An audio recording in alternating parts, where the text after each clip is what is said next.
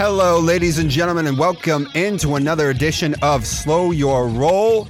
This is the last during the football season edition, Yeah. the pre Super Bowl edition. I'm Dominic Lawrence. I'm alongside writer for the Yaki Wave Report, Jesse Caulfield, as always. Brian Salem, we got him back on the show one last time here before the football season comes to a close. And obviously, we'll be talking Super Bowl. We'll be talking the Brian Flores lawsuit. A lot of uh, lot of lot of poop flying all over the place. It, it's really hitting the fan, if you know what I mean. A little bit. Elway has come out with some pretty pretty I wouldn't say damning statements, but some pretty thorough ones.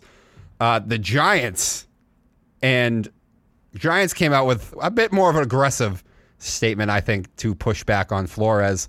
The most aggressive of all was probably Jimmy Haslam's against Hue Jackson, in which he literally said Hue's never taken responsibility for anything. So it's it's getting it's getting it's getting personal. It's getting petty. Getting Yeah. real petty. We'll talk about the Washington Commanders. We were the first. We Yep. were the first Yep. show. We we we we were on this four weeks ago, I believe. We just said, you know what? We're just going to start calling the Washington Commanders because we think that's the name they're going to choose. We were right. Breaking news over here. All right, that's what we do. We break news stories. also talking about Max Scherzer's comments uh, and the lockout. Going over some of the last rounds of uh, new hires so far. Uh, you know, the Jags, the Vikings, and the Dolphins. We'll talk about the Pro Bowl as well and our Darwin Award, as always. But right now, to start the show, I will turn it over to you, Jesse. Thank you, Dominic. Well, uh, you know, we do a we do a fun little thing on this show every week, but uh, this could be the last one. Yes. At least every week. You know, we could bring it back every once in a while if there's breaking news or something just about the man. But the weekly Tommy report, I wanted to do it first because I just wanted to just talk a little bit more about Tom. We talked about him last week, the retirement, but it was something I, we just didn't have time for that I wanted to talk about. But you know, he left like a year and a half, two years ago at this point. point, and the entire time I was being told by every media outlet and subject how to feel about it, how I was feeling about everything that happened. Mm-hmm. And you know, obviously, as just the Patriots fans that we are, we were sad to see him go. Like you can't watch that man for 20 years and do what he did, and see be like just bye at any point. He could have sucked. We still would have been sad to see him go. Um, so obviously, like that's true. Um, but then they came out that like we hate him around here, which wasn't true at all, or that we jump ship to the Buccaneers. And obviously, there's some fans out there that do that. And I mean, there's so many of us. But like the majority of the fans were still, oh, we were high about Cam Newton. Didn't go well, but we still loved our Pats. We we rooted for Tom in his own right. We wanted him to succeed. Um, but the whole time, like anything he did anything like new or great, those bomb passes to Mike Evans every week. Uh, ESPN would post something. Patriots fans are seething. A reaction video of Patriots fans of us crying or something, watching him succeed with the Buccaneers, and that's just not true at all. I was a little sad at first, like he should be doing this with us, but I very quickly got over that and was just happy to see him that he still got it, that this man can sling still um, because people talked about he was the system quarterback. He sucks. It's just the Patriots. He's old, Mike Max Kellerman. Um, but then to see him still good, it felt so good for that vindication, and that's what that feeling was all last season. And they wouldn't allow us to like announce that and feel that. They constantly told us we're so sad, we're so angry, blah blah blah, or we totally jump ship. You can't have it both ways.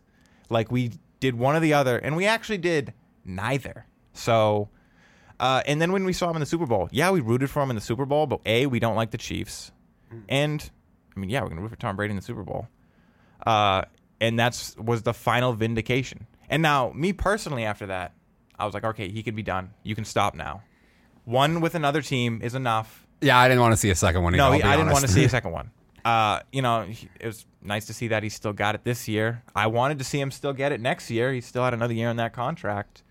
But I was so sick of hearing what I was feeling, what I should feel. And it was all wrong the whole time. We were happy for him, obviously, but we're Patriots fans. We're on the Ma- Mac Jones hype train now, all the way. And, you know, the Buccaneers are going to go back to obscurity. And we'll remember Tom. And there was that rumor that apparently he's going to sign that contract, that 10 day contract or something. That's something. not going to happen. Yeah, I don't know what that's about. Like, That's. I'll be honest. That's one of the dumbest things I think I've ever seen thrown out in media here in New England. That's Tom- never going to happen. Tom hates Bill way too much at this point. see, I don't even think he does. I think that was overblown too. I don't know about that. Was if there you know anything, animosity? uh, Uh, I think don't- obviously. Brady has shown his entire career when he is doubted or feels slighted, he gets super petty and doesn't let it go. Yeah, but I don't. Maybe hate is a bit of a strong No. word, but I think he has some serious dislike There- yeah. for Belichick. I mean, particularly. I, I don't think it's real hate or dislike because he actually he offered that contract to Brady, that another two year extension, Mm-hmm. and he actually turned it down. So he clearly wanted to leave and get away from Belichick and have maybe an easier, funner time out there. So he clearly wanted to do that And It more was- power, yeah, he was- better weapons. Yeah, he was sick of Bill's crap. Obviously, Mm-hmm. there was clearly animosity between the two, and Bill was sick of Brady's crap, whatever that be. Um, but when he left, was it petty by Brady? Probably a little bit. But I don't think Brady was happy with how it transpired. I think there was, even from both sides, because when Bill went, maybe would have talked to my film, maybe from both sides, they're like, they were upset that this broke down. Being petty about it and making it worse. But I think they were they were still a part of them. They're like, I miss that guy. Hmm. Maybe. So I, I don't think I, I think saying they hate each other, they dislike each other is just it's a little more hmm. complicated. Than that. I think you're right on your way that actual most fans did it. I would want to have a quick reaction about, you know, the whole he didn't mention the Pats in his retirement, which I'm not going to go nuclear super mad like some Pats fans, but I'm also not going to go on the other side where it seems the people on the other side are usually anti Belichick because they believe that just because Belichick didn't want to bring Brady back, that's why the Pats aren't good. Let me make something clear. If Brady's here the last two years, they don't win. They don't win a ton anyway. They they they win a couple more games maybe. Brady's not winning the Super Bowl with No. this team. They're not beating the Bills this year, even if they had Tom as the quarterback. And last year the weapons were absolutely terrible. I mean, Tom's last season here, when the weapons were terrible, they weren't that good either. They got bounced in the first round of the playoffs. They're not making another Super Bowl if they keep Brady here. To your point, though, Dom, do you think the team at least maybe looks a little bit better down the stretch if Brady's still here? Because I think like Probably. I mean, listen, could you probably add an extra win to last year's team and maybe an extra two to this year's team or maybe one win to this year's team? Probably. But at the end of the day, I don't think they have the horses that they were going to make a Super Bowl. Do they win maybe a playoff game? Yes. They don't beat Buffalo this year with Brady, though. There's Fair- just that fair defense got old. fair enough. Yeah. Well, I also think if you kept Brady, you this team this year would look a lot different. And I'm not even just talking about Mac Jones, but like so much money was spent in free agency, and that's That too. Mm-hmm. As long as Brady was here, that's never been the mo. Um, and obviously, like you know, Bill could have spent some money and said, like, this team needs an overhaul a little bit. But uh, if you have Brady as a quarterback, you certainly have a lot less money to do that. Mm-hmm. As much as he would take his pay cuts. Yeah, but it's not the same as having Mac on a rookie contract. Oh yeah. Yeah, it's not. It's not quite like that. So they probably don't even bring as many weapons as they did this year.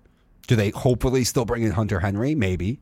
Yeah, Sure. but but no, I, I agree there too. Do they have the money to bring in Henry and Judon though? I don't know. So I, I don't think Brady's departure here made it that much different of, as far as what New England's level of success. It was just after years and years, the core had finally gotten old. The lack of high round draft picks finally caught up, and Bill's holes in drafting also caught up to the team. Yeah. Yeah. Yeah. I mean, I agree with all that. I will say this last thing on the Brady thing too.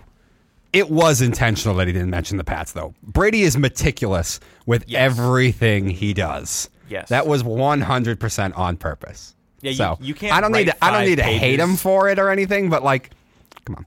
G- Come on. We come on, Tommy. We we know. I, We, I- we know. I won't hate him for it either, but I will admit I did have like a 20 minute ugly cry in a Dunkin'. oh no, I was a little like, oh come on, like at least mention the team. But yeah, no, you're right. You can't put up like five pages of Instagram pictures and say, oh, I forgot the Patriots. Oh. where I spent 20 years. Yeah. And he did answer like he answered Kraft on Twitter later in the day uh, Mm-hmm. with the Patriots tweet of Kraft's statement. He Bill had it also statement, which was also a little vague and blank. He's had some in-depth statements about like Adam Vinatieri in the past, but he already answered that. And then he answered Dave Portnoy later in the day. Yes. Do you think Bill took a little bit of a dig at Brady? In the statement that he made about Tom's humble beginnings and how Bill is honored to have been the one to draft him. maybe, Probably maybe. A li- probably a little bit. Even I think I think they were both petty. Let's be honest. At the end of the day. No, day. I know they were, and I know there's two massive, massive egos that all they care about is success and how they're perceived. But I, mm, I think Bill's got that little bit of like, Oh, it is- I I, mean, you could am even- still the one that made you. You Yeah. could even put Robert Kraft's ego in there too, because I'm sure he has one, and Mm. I'm sure a third giant ego doesn't help as Mm. much as he seems like a calm, maybe a mediator type of guy. Mm. I'm sure he's full of himself. Yeah. I see how he dates after his wife died.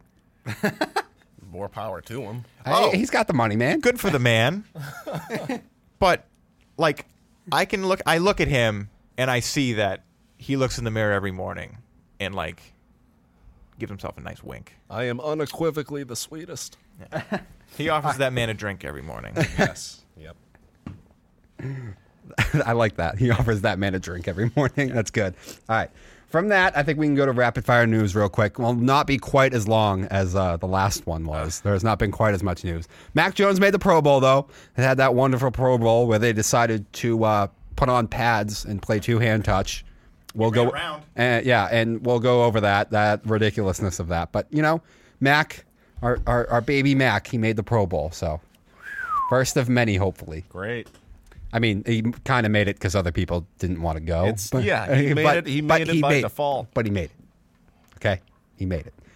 Um, as we send some new coaching hires, Mike McDaniel to the Dolphins, uh, Doug Pederson to the Jags, and Kevin O'Connell to the Vikings. Peterson to the Jags one, probably one of the most surprising, as I feel like a lot of people in the fan base uh, wanted Byron Leftwich. That certainly doesn't help the NFL's case here. Uh, I'm sure Brian Flores probably is smiling somewhere about that one too, because he feels like it's proving his point. I don't dislike the Pederson hire though, so we'll go into that more. But it is what it is.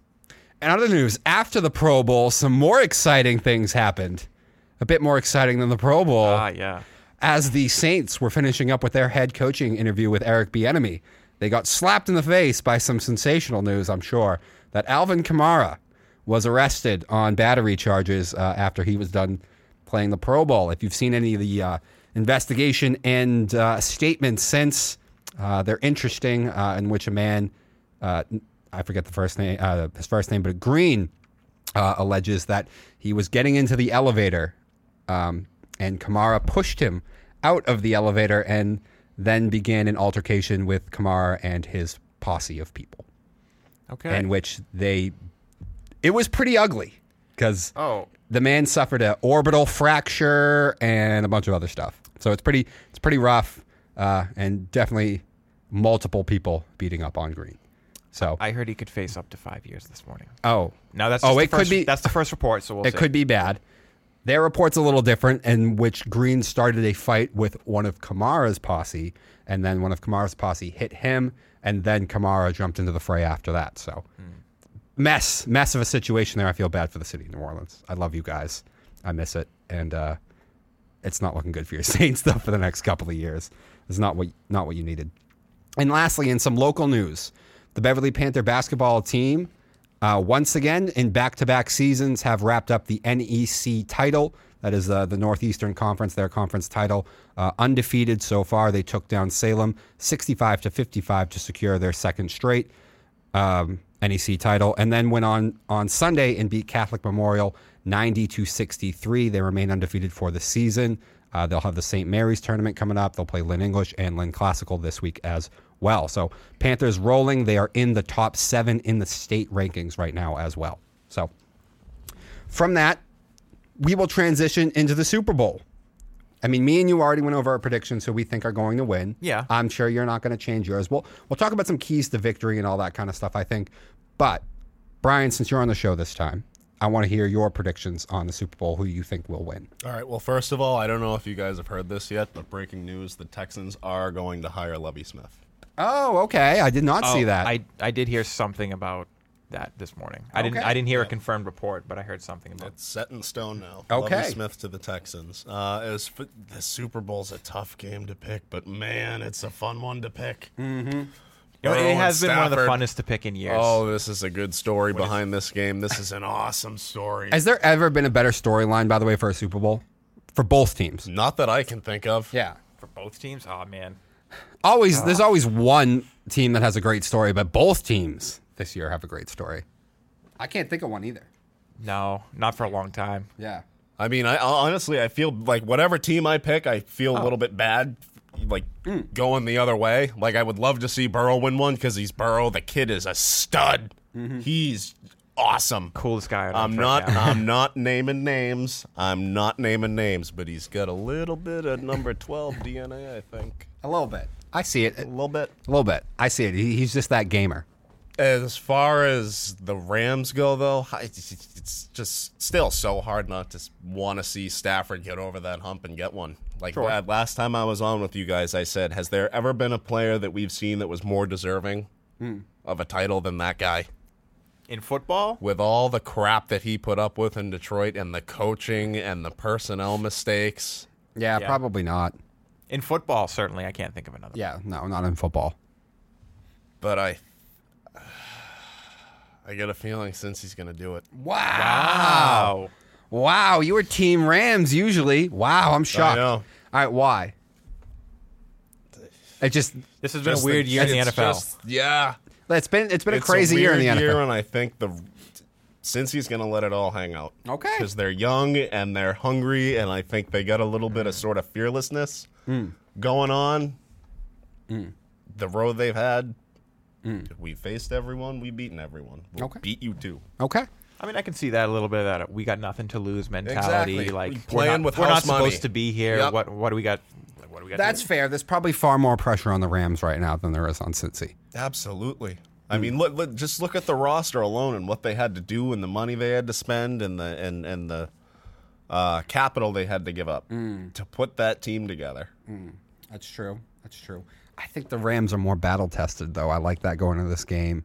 I mean, they Um, are. They get more veterans. They- Yeah. they. I think they were here a couple years ago. I think it's Stafford's time, and just X's and O's wise, I just I think they're just too good. Here's I want to transition now in- into sort of what we think are the keys to victories and all that kind of stuff. Because now you've made your prediction, we all know ours. It hasn't changed since last show, I'm sure.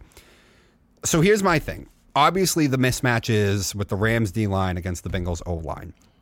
To me, if Cincy's going to win this game, they have to get out to a very fast start and they have to be able to establish the run to keep things balanced and to try and slow down that pass rush of the Rams. Everyone thinks about Tee Higgins and Boyd and Ja'Marr Chase and Burrow's great. The Cincinnati, if you go look at them, they are one of the most run centric teams, though, in the NFL, actually. That doesn't mean they were always the most successful at running, but they had to commit to it because they know that they just don't have the guys on the O line for protection. In that last game that they played against the Chiefs, on Mixon's 21 carries, 16 of them were on first down.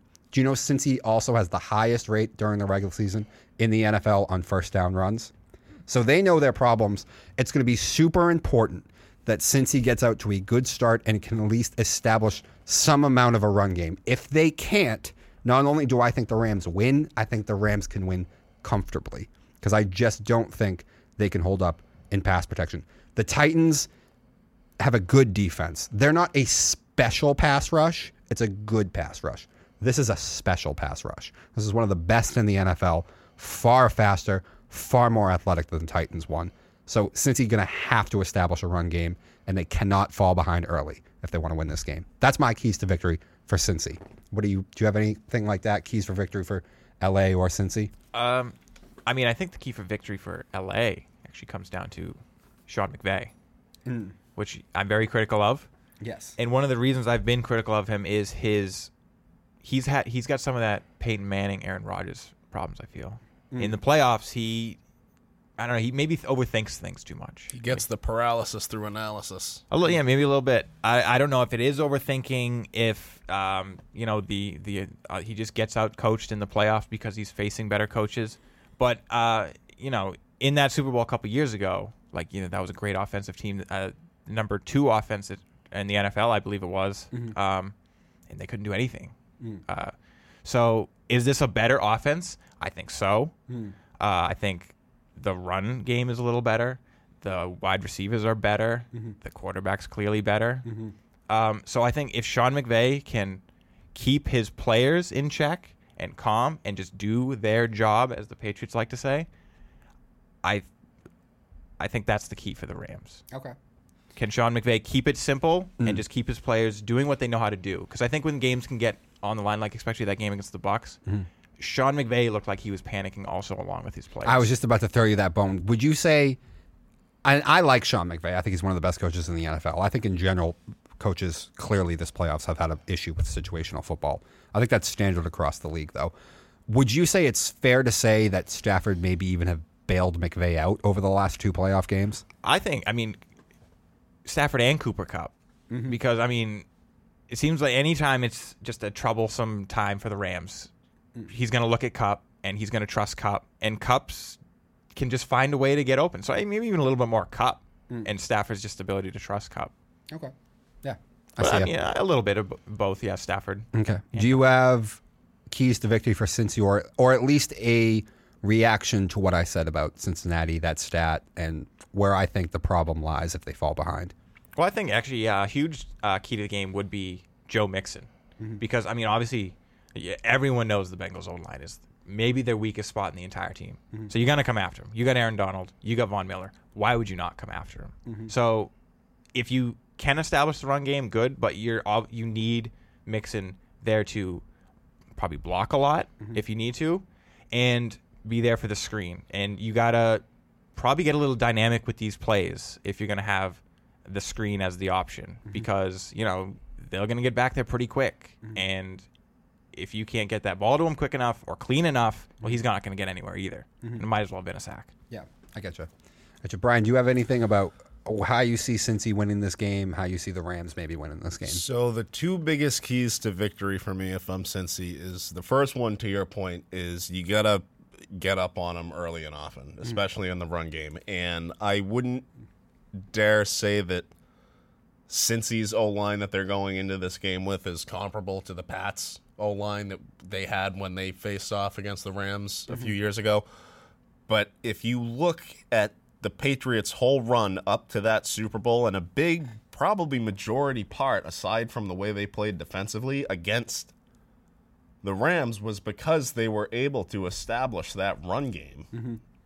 I mean, I remember like it was first play, Sony Michel right up the middle, mm-hmm. 13, 14 yard gain. Mm-hmm. Yeah. And so to establish the run as a supplement to the pass, because you know Cincy's gonna, they they're gonna want to throw it all over the yard, and I'm sure McVay is ready for that. So I'm sure he's probably gonna have a pretty good game plan put together to shut that down. Um, the other key, if you're Cincy, I think defensively, is you have to find a way to fool Stafford mm-hmm. pre-snap.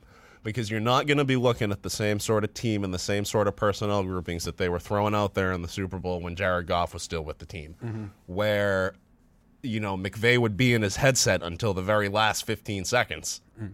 And then when that mic shuts off, Bill could go, okay, now we're going to shuffle things around. Mm-hmm. Stunt a guy here, you know, bring a linebacker down, drop a safety way back. You can't do that.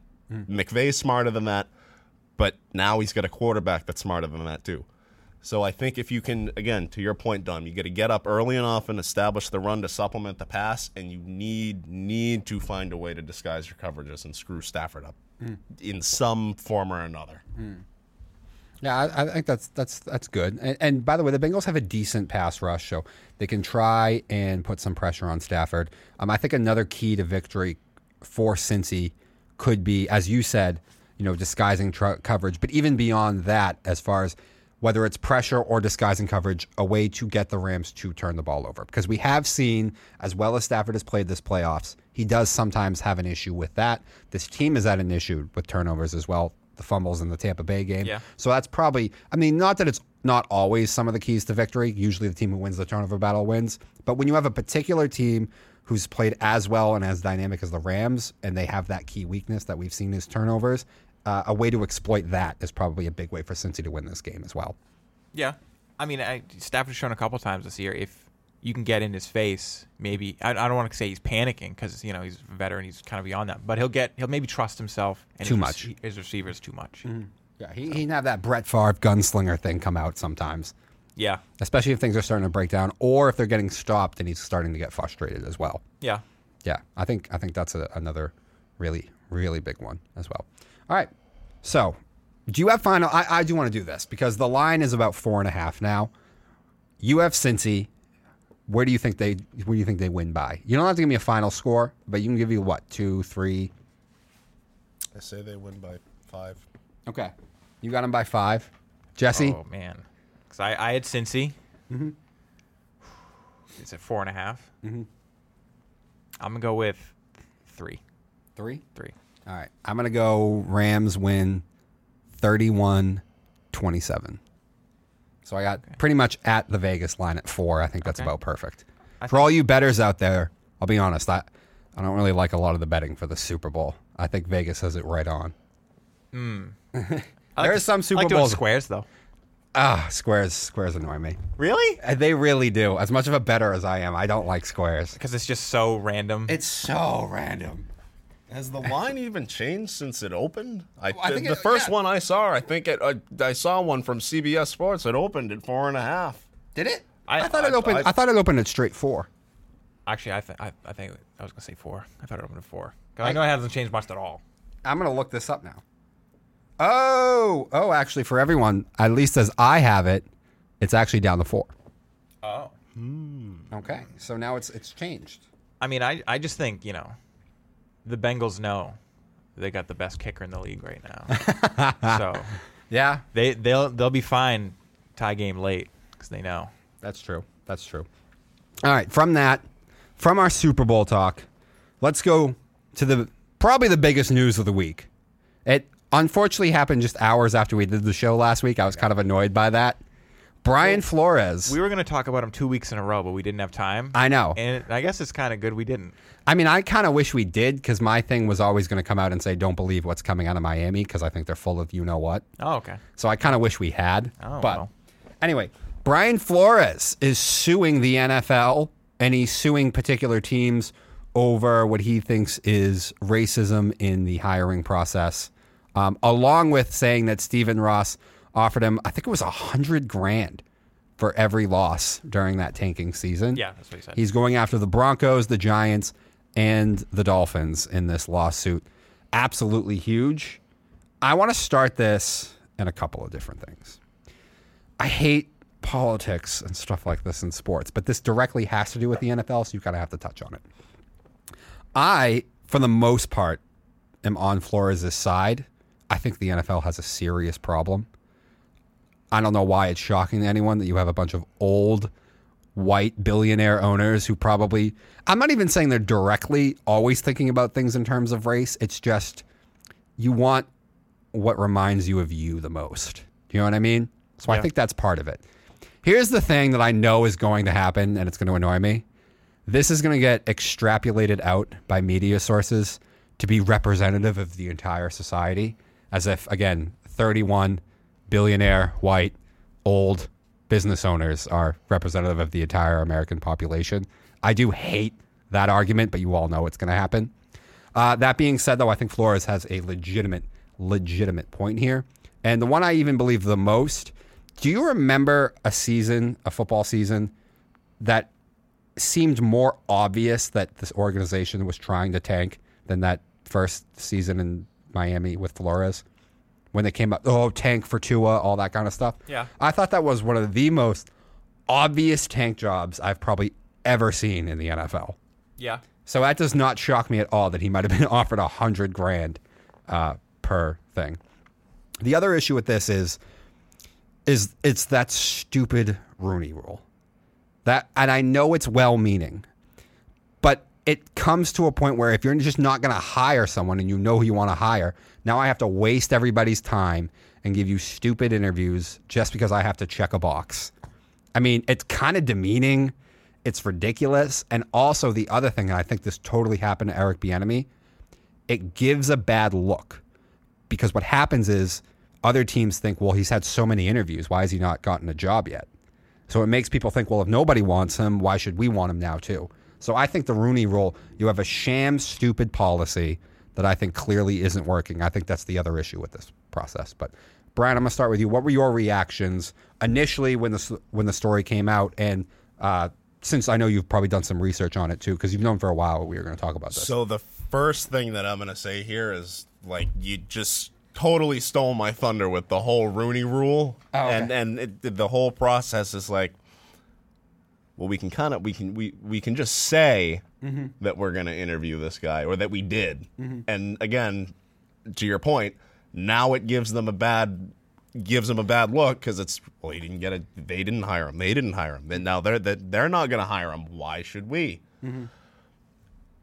one thing, like I, will I'll say this to Flores's defense: like if there was any other, I shouldn't say that. Let me rephrase that. Flores of any potential coaching hire that could go through a crap storm like this. Mm-hmm. Is it just me, or does he seem like he'd be the most believable guy with all of his claims?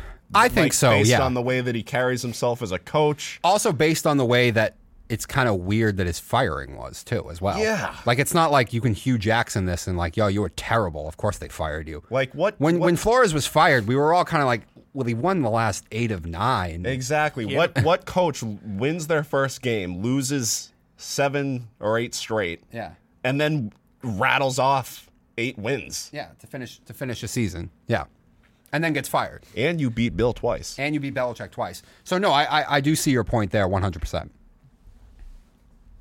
He's. uh I I think Flores has every every inch of moral ground to stand on here, Mm-hmm. and I I commend him for sort of coming out guns a blazing and everything with this. Well, I'm, I'm I'm an anarchist at heart, so anytime you want to push back against the man and, and authority, I'm all for it. Oh, and we're very critical of the NFL as a whole Oh yes, we have. and as a company or an entity. Yes. All right. Jesse, your reactions, and maybe even since we had a lot of reactions, your thought processes now moving forward with this lawsuit. Okay, well, uh, the problem with I think the lawsuit, like I, because I, I mean, I agree. Like, especially like if this was like the Broncos or the Giants' intention, um, like that's embarrassing. You're getting dragged cross country just so they can look good. Meanwhile, you're getting your time wasted and all that stuff. Um, so that's that's demoralizing. That's kind of disgusting, even. Um, the problem is in the case, how do you prove this? And because I agree, do I think the NFL is a problem? Do I think the Dolphins might have just used Brian Flores for a couple years to get some good picks and maybe develop a good defense and then kick him out? Because the guy they just hired is not been around for that long. No. So it doesn't look that great either. No, the guy you just hired. No. But we'll talk about that in a little bit.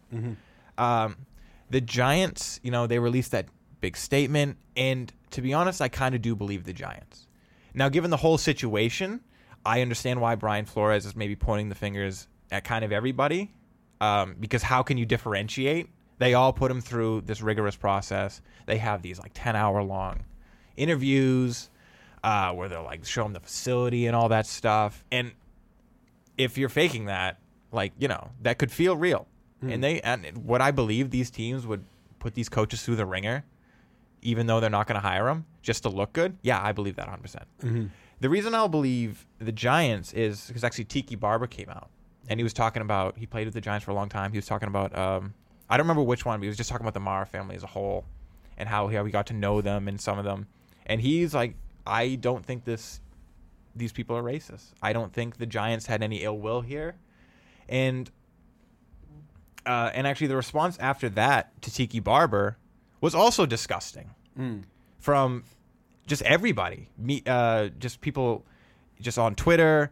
No one, like in the media, would really talk about it because it goes against. Um, The narrative. The they wanna- narrative. they want to draw. Yeah. yeah, so like he was kind of shunned about that. So, and then um, Elway released a statement. I wasn't hungover. Now I wasn't there. How? What does disheveled mean? I can't tell you.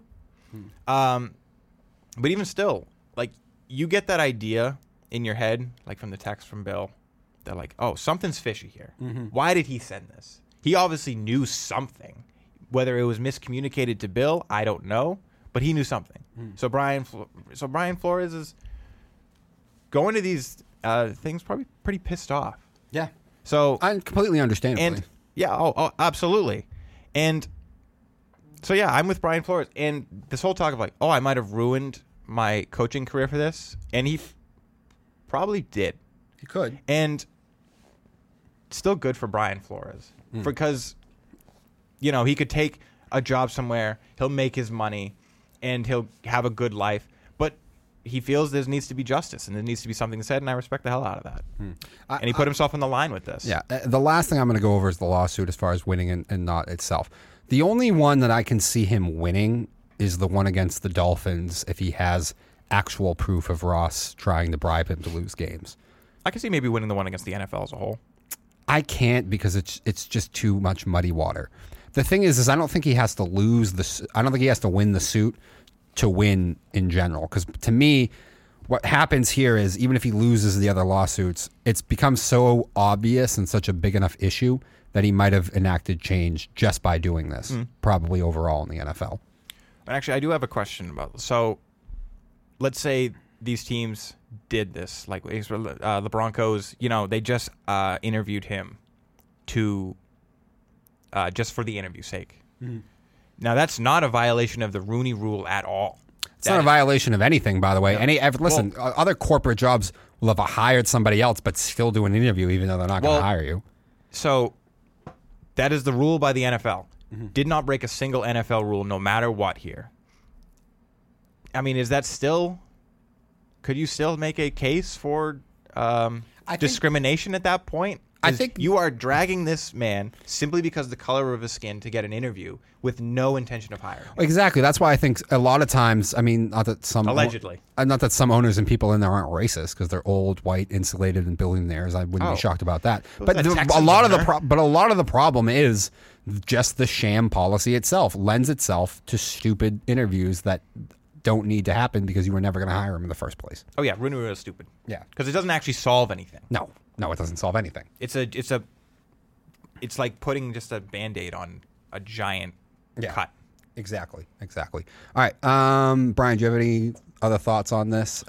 I, I do want to pose a quick question here. Do we think the Lovie Smith hiring is going to have any sort of impact as to where this case goes and what the outcome might be? No, not really. I do think probably this case had something to do with them hiring Lovie Smith, though. I wouldn't be shocked if that happened. So I think Especially since Houston, I'm sure, got some pushback for firing Culley, who's African American as well, um, even after most people feel he shouldn't have been fired, too, after one year. Yeah, no, I, I, we on the show said he shouldn't be fired. No, I know. There's, I think there's got to be some sort of direct cause and effect here. There Whether whether or not we see it now or even by the end of the year, I think there's at some juncture we're gonna hear something about. Th- There's there's got to be some sort of correlation here. I think. Yeah, probably, probably, and, th- and this is what I mean by he can lose the lawsuit but still win in general because he'll enact change just by having the, the guts to go and do that. Right. Yeah. Like like Lovie Smith got a job, but Eric Bieniemy didn't. That one is kind of odd, but Bieniemy is interviewing for the Saints job, and I do think Bieniemy might get that job.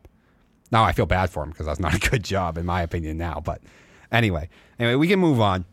Um, Jesse, you start out this one. Oh boy. So, you know, we talked about it already. We broke the news here. We broke Yeah. the the big news of who the Washington football team will be, the Commanders. And what a terrible name that is.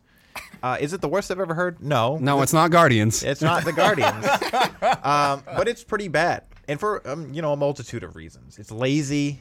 Uh, people don't like how it's gonna chant. yeah, What do you chant? Doesn't fit. Um, but it's uh, it's there's just so many better names out there for a Washington D.C. based team, and we got we thought up a couple. Some are serious, some are not. So, you know, I'll give my first, my first serious one, uh, the Armada. I actually like that. I wanted something military based, which is kind of hard. I mean, commanders is. I thought generals, colonels. yeah, but our, wa- listen, Washington's already a long enough name, and now I got another three syllable word after. Yeah. it just doesn't roll off Whoa. the tongue, man. Armada. Is I know, all- but it just it, it rolls better. Armada. It's, I, I think it's easier. Yeah, Armada. yeah. But, uh, Commanders. I, I wanted something military based, and now that's that was I, thought a pretty decent. that might be the best one I've heard so far. I, Okay. Admirals was one of mine too. I Oh, liked 'cause actually, you know what? I like that better than Armada. I like Admirals? Admirals. Admirals, not That's not bad. Yeah, Admirals. All right, so that's that's the one you have, the Washington I, Admirals. would have gone either Admirals, Armada, or or some variation of Hogs, like we discussed before the show. Because like I think mm. that's it's so old school Washington football. yeah. Like it just harkens back to those old days, and it, Washington football team was kind of starting to work. And I liked that. I actually kind of wish they kept that. That honestly, at the end of the day, work. It's certainly better than Commanders, and yeah, You know, no, there was there was a little ring to it. Yeah. I think it's funny. I think you took this one more seriously, and I took the Cleveland Guardians one more seriously. Because Yeah. I'll be honest, most of mine here are just funny. Uh, the first I one went on, off the rails. on the Cleveland one. This one. Oh no, I know you went off the rails too. I had the Washington Warthogs for my first one because I think when it rolls off the tongue, it's different.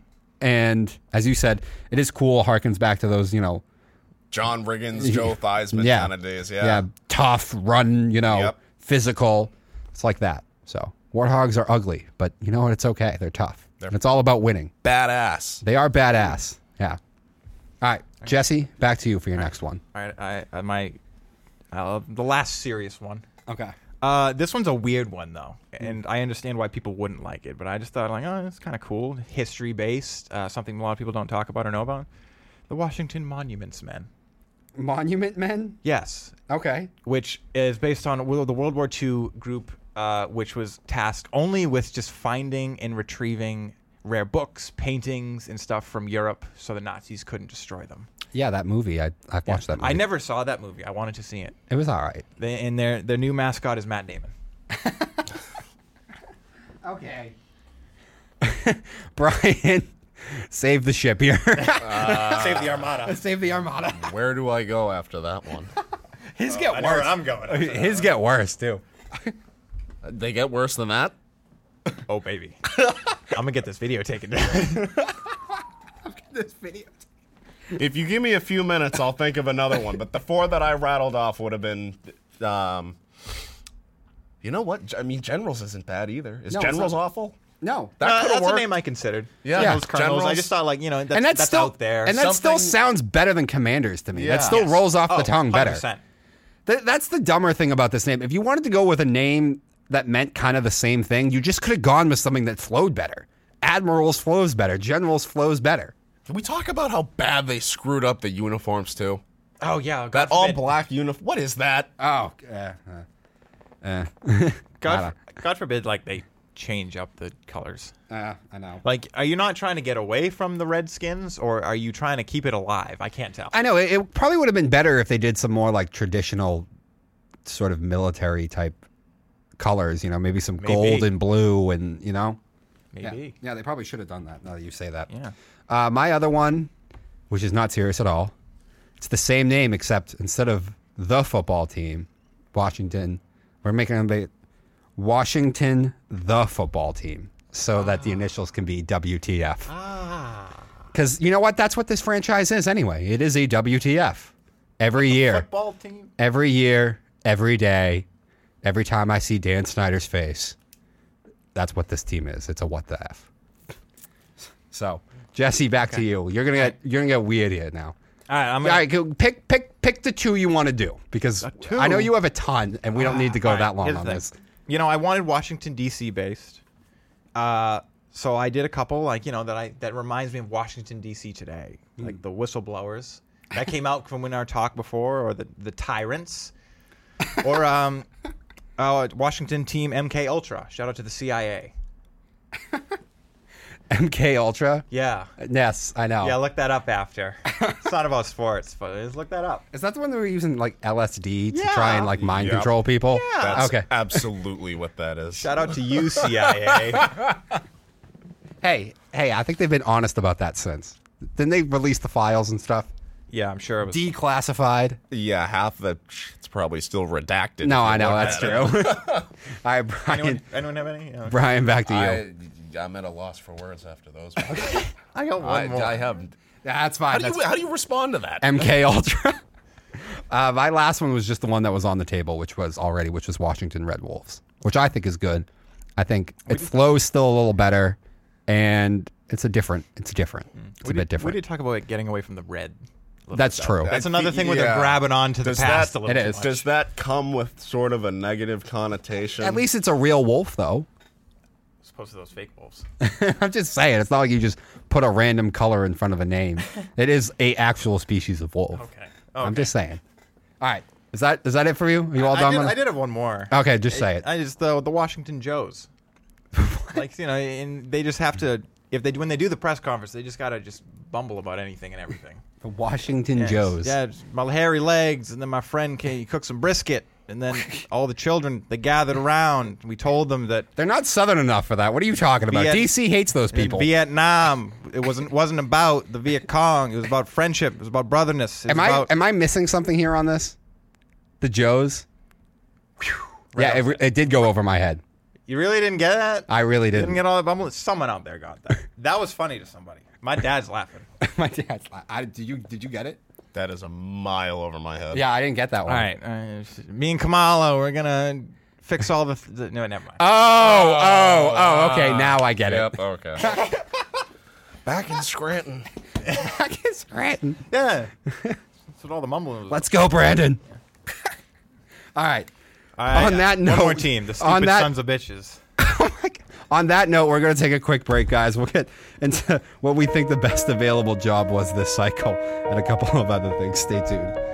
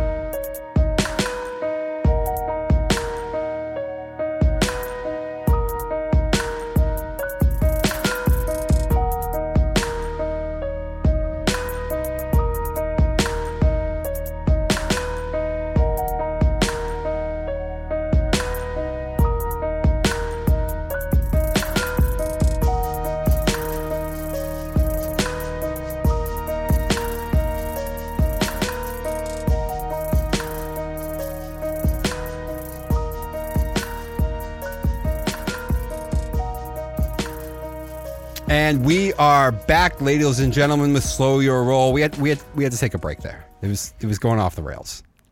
It, it was just this this thing was really We had to rein it back in. it was going sideways real fast. We've regrouped. We've regrouped. We're being serious journalists again who break stories. The first one in America to call them the Washington Commanders. Just saying. Yes. All right. From that, the job cycles that we're going around right now. Brian, I know we didn't really prepare you for this one because it had to be a last second change. If you have something to put, you can. Uh, if not, it'll, it'll be quick. Um, we want to talk about what we actually think was the best job this job cycle. And I have one that nobody else is going to think was that great. I looked at lists and they had it way down the list. But here's why I think it was the better job. I have the Vikings as the best job. And I know you're stuck with a quarterback you're paying too much money to. And I know that Aaron Rodgers is in your division, blah, blah, blah, blah, blah. But here's the thing the NFL has never been more impatient than it is now. At least now I walk into this team and I know that I'm probably going to win a lot of games right away. You still have Dalvin Cook. You still have Justin Jefferson. And whatever you think of Kirk Cousins, I don't love him either. He is a competent NFL quarterback. He's just, if you have him and you're paying him that much money, you're limited.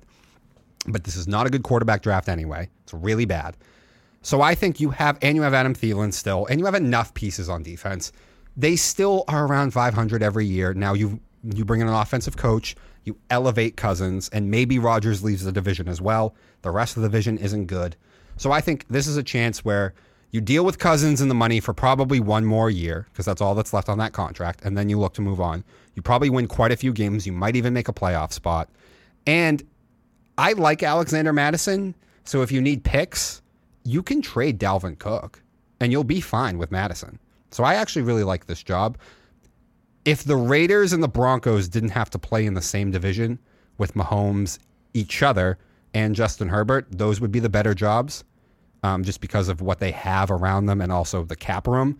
But because you have to be in probably the toughest division, or at least second toughest division in the NFL, and as I said, owners have never been more impatient. I don't think they're great jobs just because of that.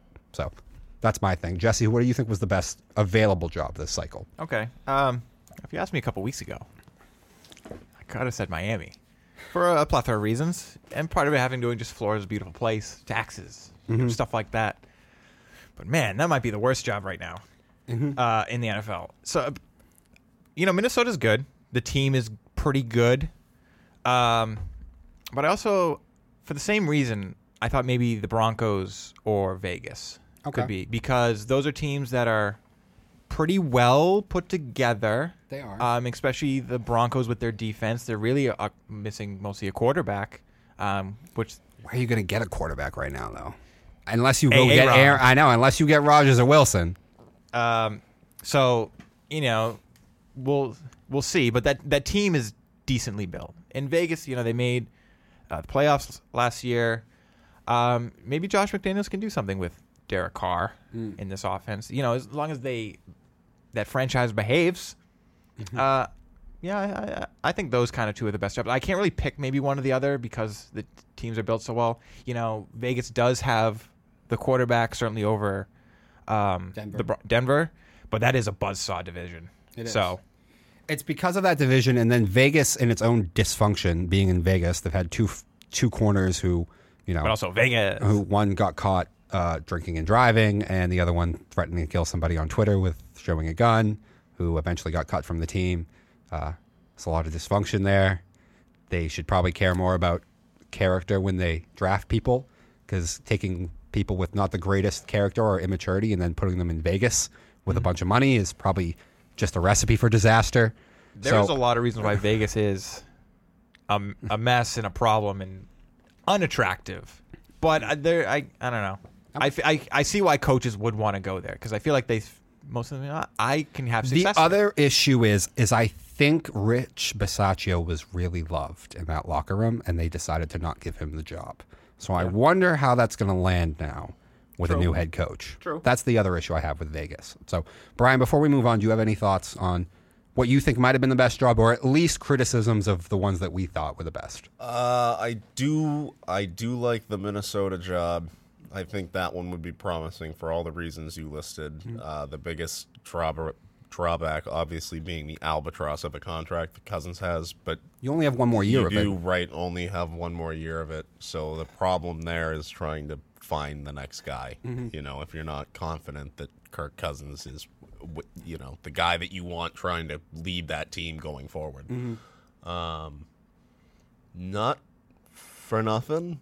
As much as I dislike Doug Pederson and I think he's an absolute jag, mm-hmm. I don't think it was a terrible move taking that job in Jacksonville because mm. you've got You've got Trevor Lawrence there, who was s- scouted and viewed as. Mm-hmm. a premier talent. I mean, when was the last time a quarterback or any drop, draft prospect, for that matter, got that sort of hype surrounding him? Maybe a year Andrew in Luck- advance. Andrew Luck probably. Andrew Luck and Peyton Manning are the only two guys that come to mind. Yeah. At, at, in our lifetimes. Yeah, probably. Not only that, Winnable division. wi- yeah, winnable division, and you have the first overall pick again.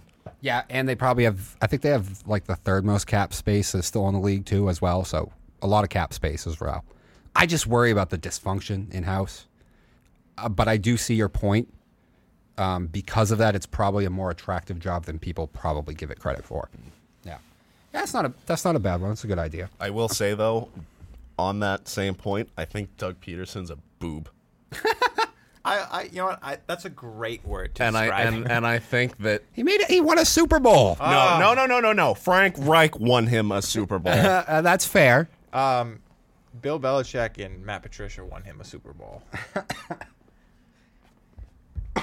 Belichick and Patricia won Frank Reich a Super Bowl. Yes, not Doug Pederson. All right, we could probably skip Doug Pederson and the new hires thing because we're kind of just going at it right uh, now. Uh, yeah, I well, know. actually, I mean, Here's I we are, we will literally skip Pederson now for the new hires because I have my last thing to say. Oh, I I want to l- say something then. Jacksonville. I think I like what they did because because of so much dysfunction and now a young quarterback. They went with someone who at least has been a head coach before, and I think that's valuable for stability. I, I the reason I don't like Doug Pederson is because he's not a really good locker room guy. Maybe Things not. fell apart with the Eagles, and now there was a lot of power struggle going on. I, I think a lot of that was Howie Roseman intervening, but but like uh, that team went from you know I don't remember his name. It was like Lane Lane something. Kiffin. Yep. no, no, no. Lane Johnson. Lane Kiffin is the the head coach at Old Oh. Miss. Oh. He was the I- offensive I- coordinator for Actually, Bama. here's the thing, because there was a K in my head too. I don't know. Is that name come around recently? Uh, People talk about Lane Kiffin all the time. Okay, so that's probably why. But Yeah. yeah, all right. That, Lane yeah. Johnson. He came out like, "Oh, this team is so fun. Mm-hmm. The Patriots don't have fun." And then a year later, like one of the most dysfunctional teams Mm. in the NFL. Now, if the the organization is dysfunctional, there's only so much a coach can do. But people were crapping on Doug Pederson in that locker room also. Mm. So I I think it was a lot. Was the power struggle helping? No, but he he didn't help it. Mm. So we'll we'll see. It's still on. It's still at the end of the day. It's the head coach's responsibility. He's got to keep the room in check. And, And hey, he- he- Pederson's not that. maybe guy. he maybe he's learned being away from the NFL for a couple years at this point, and I mean he's coming into a young team that like maybe he's desperate to prove something. Maybe this maybe it could help them just based Hmm. on the situation. But I don't like Doug Pederson. I got you. I got you. All right. From that, we're going to transition. I'm actually, uh, you know what? Because I'm on a time crunch, I'll be honest. I'm probably going to not do the new hires, and we can we can save that. Because now we, we we covered Pederson, and the other two are so unknowns yet. Well, I mentioned McDaniels a little bit. Well, we put it in the rapid fire news. No, just save it for next show. Okay. Just save it for next show. All right. I'm going to move on to the dumbest thing I heard this week. And this is the dumbest thing I heard this week. Max Scherzer came out in the MLB lockout, and I have it right in front of me. This is what he said. We don't need a mediator because what we are offering to MLB is fair for both sides. We want a system where threshold and penalties don't function as caps, allows younger players to realize more of their market value, and makes service time manipulation a thing of the past, and eliminates tanking as a winning strategy. Here's my thing. This is this is one of the dumbest comments I think I've heard, and de- definitely the dumbest thing I heard this week. Scherzer coming out and saying we're completely in the right, 100%. We will not we will not negotiate. We will not give any leniency or anything. This is why you have a mediator. This is totally why you have a mediator because if you're that stringent and that like we will not compromise, we think we're in the right. You are super emotional about this as well. You need a mediator. So just a stupid thing to say from Scherzer. Here's the other one. If you make $43 million, I don't think you're the best spokesman for the, MLBPA and this whole thing in general. And third, not that he didn't he didn't overdo this one, but it still comes out that way because he said we are offering something fair. If you make $43 million and you get to play a game for a living, you got to turn the victim card in, brother. I mean, at what point can you not play the victim card anymore? I think at $43 million to throw a baseball is probably where, I mean, I draw the line even way before that, but I mean, you have not only stepped over the line, you have ripped it up, incinerated it. you can't use the victim card in this one for me. And I like Scherzer, but I thought that comment was ridiculous. Here's the other thing I will never defend billionaire owners. This is if the players get their way in the MLB thing, the fans are the ones who are going to lose out. And I'll tell you why. Because baseball already has a big market, small market problem. And when you can outspend everybody else, it does create a huge imbalance. What the players want is for these younger players now to reach free agency sooner and stuff like that. All it's going to do is make it all the harder for teams like the Rays and the Royals and all these other teams to compete because they're not going to have any timetable. Well, they'll have less of a timetable to get the fruitions of their drafting and their trades with all these young players. So if the players get what they want, man, if you're a fan and you're not in LA, San Francisco, New York, Chicago, or Boston, or you know, Texas maybe as well, you're in for a rough time. So this isn't about the owners, this is about the fans for me. And if the players get what they want, awful, awful. And the players lost me in the COVID season when they refused to take less money even though how many people in America lost their jobs, you weren't going to have any revenue from fans in stadiums. Clearly, the league wasn't going to make as much money. And you still have a job and you're still going to get paid a lot of money. You can take a little bit of a hit on the pay for something like that. And they refuse to. And that's why they're paying even more of a price later on, where the league lost money that year. And now people don't want to spend as much money as well. So the players lost me a long time ago, and this this one, if they get what they want, it's going to be really bad for the fans. I don't know. Anyone have any reactions to that and just Max Scherzer's comments in general? Brian, I'll start with you. I think the fact that it's Max Scherzer making these comments is like a big thing in itself because as much as I love him, he's got that like lunatic kind of Oh, he does. crazy thing to him, and I generally I love that. I love it on the field. I, right on the field in in the right context, Mm-hmm. but. I don't want to hear this coming from you, dude. If, if, what was it? Six months ago, they were the league was dealing. The, the, pretty much the whole last season, the league was dealing with the um, what's the uh, that spider tack? oh yeah, yeah, yeah, yeah. The spider tack issue. Yeah. Do you remember that game? The uh, umps come out to the mound and they were checking up on him. He had a tantrum. Guy almost took his pants off for I know. Christ's sake. I know. I don't want to hear a word out of you about what's what's going on with the lockout. Okay, give me give give me something from the young guys. Mm-hmm. You know who are still trying to make a name for themselves and are hungry. Mm-hmm. For success in mm-hmm. this game. And another thing to your point, you're making $43 million a year. Shut up. yeah, I know. It's, you're not the great spokesman of this, and I don't want to hear any victim type mentality. No, and not only that, I don't want to hear the victim card out of you when, for the sake of the fans, there is so much other crap wrong with this game right now. oh, I know. There really is. What normal person has four and a half hours, mm. four nights a week to invest mm. I know. in, in a crap product? Mm. No one wants to do that. No. Even if they did have the time, there's a, I'm sure there's a million other things all of you would rather do. I, and you know what it is? It's baseball. I can because I'm such a diehard and I'm played and all that. I can watch it on TV. A lot of people can't because, like you said, it's too slow and too long. But I think everyone can appreciate it at least on a great summer night when they go to the games. But the problem is, is now they're outpricing most people too. I mean, if you're going to take a family of three or four, I mean, geez, you're spending three hundred dollars plus. Just back up the Brinks truck. Yeah, it's crazy. And the players, like I said, this is only going to make the situation worse for the fans on all ends of the spectrum as far as competitive of your team and prices of stuff as well. So, Jesse, Okay. So, I mean, you know, anytime any of this happens, like uh, the NBA had the situation a couple years ago, the NFL, NHL, they all went through this seemingly recently, and it's always, it's just rich people arguing with other rich people, and never about the correct things. Mm-hmm. I want more money. You don't deserve more money. We made the money for you. Blah blah blah blah blah. And no one ever talks about like the correct things. Like for years, people have talked about like the conditions for minor league players and what they go through. Why is no one fighting to give them more money? Mm. Why are we fighting to get the young studs money, uh, but not the people that are just trying to get by?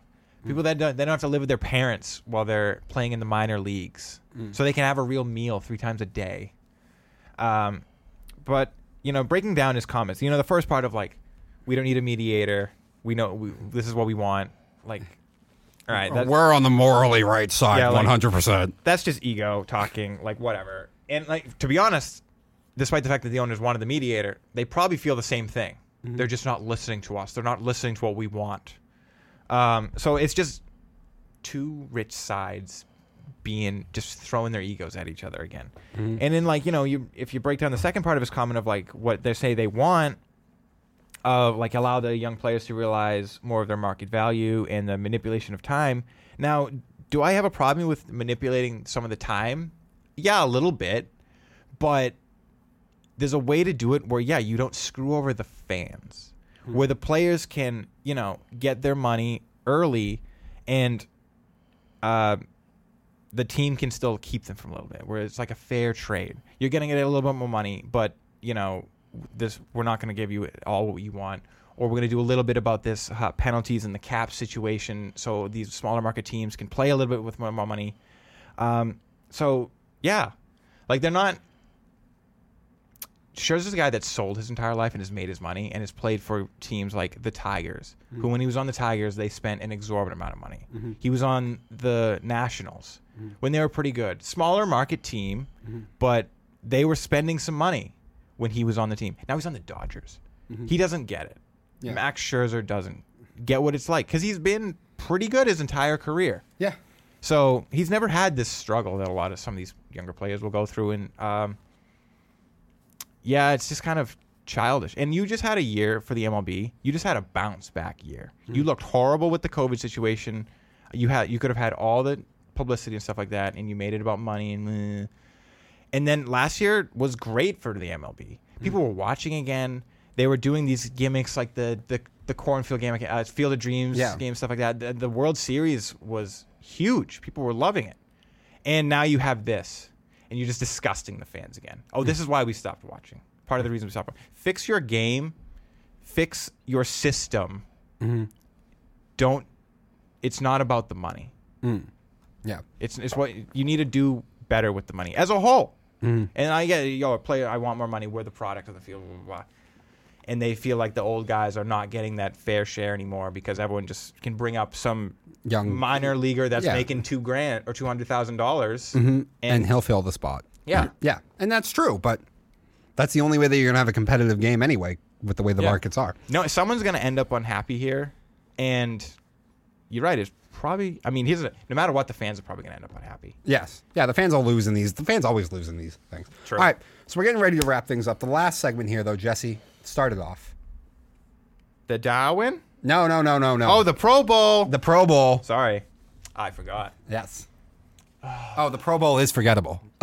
Oh my god. Now here's the thing. As a young kid, I used to love All Star Game festivities. I loved the home run derby and watching the MLB All Star Game. I loved the NHL skills competition and stuff like that. And then you know they play the the game and stuff like that. Fun. Dunk contest was always cool. Um, no one ever cared about the Pro Bowl ever in my life. And it's only gotten worse.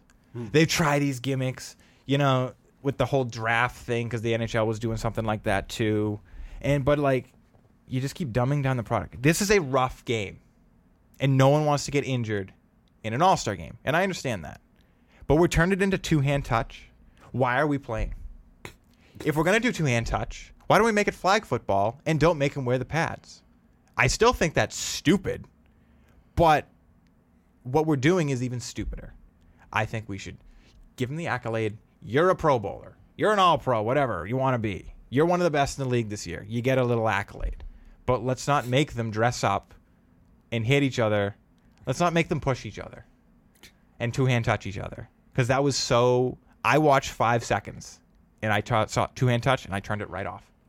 So dumb. yeah. So dumb. Stop doing this. Brian. I didn't even bother. I don't blame you. I did not even bother. I know, but what, it, now that you know that it was two hand touch in pads, I mean, come on. You want to have a reaction It, to this? speaks to why I haven't watched it the last X amount of years. It gets worse and worse and worse every year. And Jesse, you couldn't have said it better. Like uh, uh, all star festivities, our whole lives growing up, home run derbies every year. Watched it, waited for it, ate it up. NHL skills competitions, loved it, ate it up. Basketball, not gonna lie, I could not care less. Um, But you're just not a fan of basketball that much. Never been a fan I of mean, basketball. I'm not either, but sometimes the dunk contest and the three point Dunk contest competitions- can be, can be pretty entertaining. Yeah, but like some with watching the actual game. Oh, I still wouldn't watch the NBA. I mean, I don't really watch the NHL All Star game either. no. But like the Pro Bowl is I don't even watch the skills competition for the Pro Bowl. gag me with a spoon. I, I mean, if they made it only a skills competition, I think I might watch some Maybe. of it. Yeah. I think it, it, as long as they come up with good ones, I think it'd be good. But But it's just so bland. I don't want to even like I know, don't touch even- it. Don't even. Like waste you, the you time. know it's bad when you got like some of the premier names, guys that are playing in the game are coming out and more or less speaking against it. Yeah. Its its existence or just Well, how stupid it is. It's one of the most pointless things in sports. yeah. Honestly, it really Tom, is. Tom Brady made 15 Pro Bowls. and played in. Two. Yep. Yeah, that's so ridiculous. All right. All right, we're getting ready to wrap this up, guys. Last segment here the Darwin Award. Let's go, everyone. Drum roll, please. This week's Darwin Award winner is Stephen Ross, the owner of the Miami Dolphins. Because if you're going to bribe a man to lose games on purpose, which is against, I mean, it's against the NFL rules. I think it's against the law, even too, just because it's like, it's kind of like gambling on games too, but in reverse. You are bribing a situation to impact a competitive event. I'm pretty sure it's illegal as well. Don't fire him for no reason. or at least not a good enough reason. You keep people who have dirt on you like that close. I cannot believe Stephen Ross fired Brian Flores. Now, uh, maybe it comes out and Brian Flores completely made this up, and now maybe Ross isn't a Darwin. Uh, But this to me seems the most easy to at least have evidence on, and seems so over the top nuclear to go for it to not be a real thing. And we all watched that season with Miami. It seemed like one of the most obvious seasons of tanking ever. So I don't doubt this at all. Stephen Ross, you're an idiot. Absolutely. You deserve this Darwin. Anyone else on Stephen Ross's stupidity here, Brian? I agree. I agree a thousand percent. Like, Like how, are you if, gonna, how if- are you gonna fire someone who has dirt on you like that? I know you gotta have balls this big to do that. You're gonna be stupid though too. or a brain this small. Yeah, conversely speaking, right? Uh, the ego in that that he just thinks he can get away with anything at all. That's really what that comes down to. The, the, you're that egotistical that you think that you can just get away with that too. Uh, that is mind Well, boggling to me. Hue Jackson came out and said, "I was offered fifty thousand dollars." Yeah, but at least with the Hue Jackson one, He was there way too long, and I think maybe now we know why. Yeah, because Haslam was trying to keep him in house and like Maybe. I, that's my point. Like, at least Hue could, at the end of the day, go. You know what? I lost a ton. People might not believe me. I wasn't very good. You know, if you're being honest. but the Flores one, it's just like crazy to me how you could fire somebody when you were doing that, Jason- and they knew that you were doing that. Jason McCourty also came out and said, like, I was on those Browns teams. We were not trying to win games. So uh, Hue Jackson maybe have taken that money. He might have. He might have. But yeah, Stephen Ross, you win the Darwin Award for this one because that was just amazing. I can't believe that you would ever do that. Wow. All right. That has been it for another edition of Slow Your Roll, the Super Bowl, pre Super Bowl edition. Enjoy the Super Bowl, everybody. I'm the only one up here riding on the Rams now, but it's okay. That that was me all season. I still want to see the Rams win. Don't I, get me wrong. I know, I know. But hey, listen, I, Since I've been going against the grain all day, all the time this year, so it's fine. It's fine.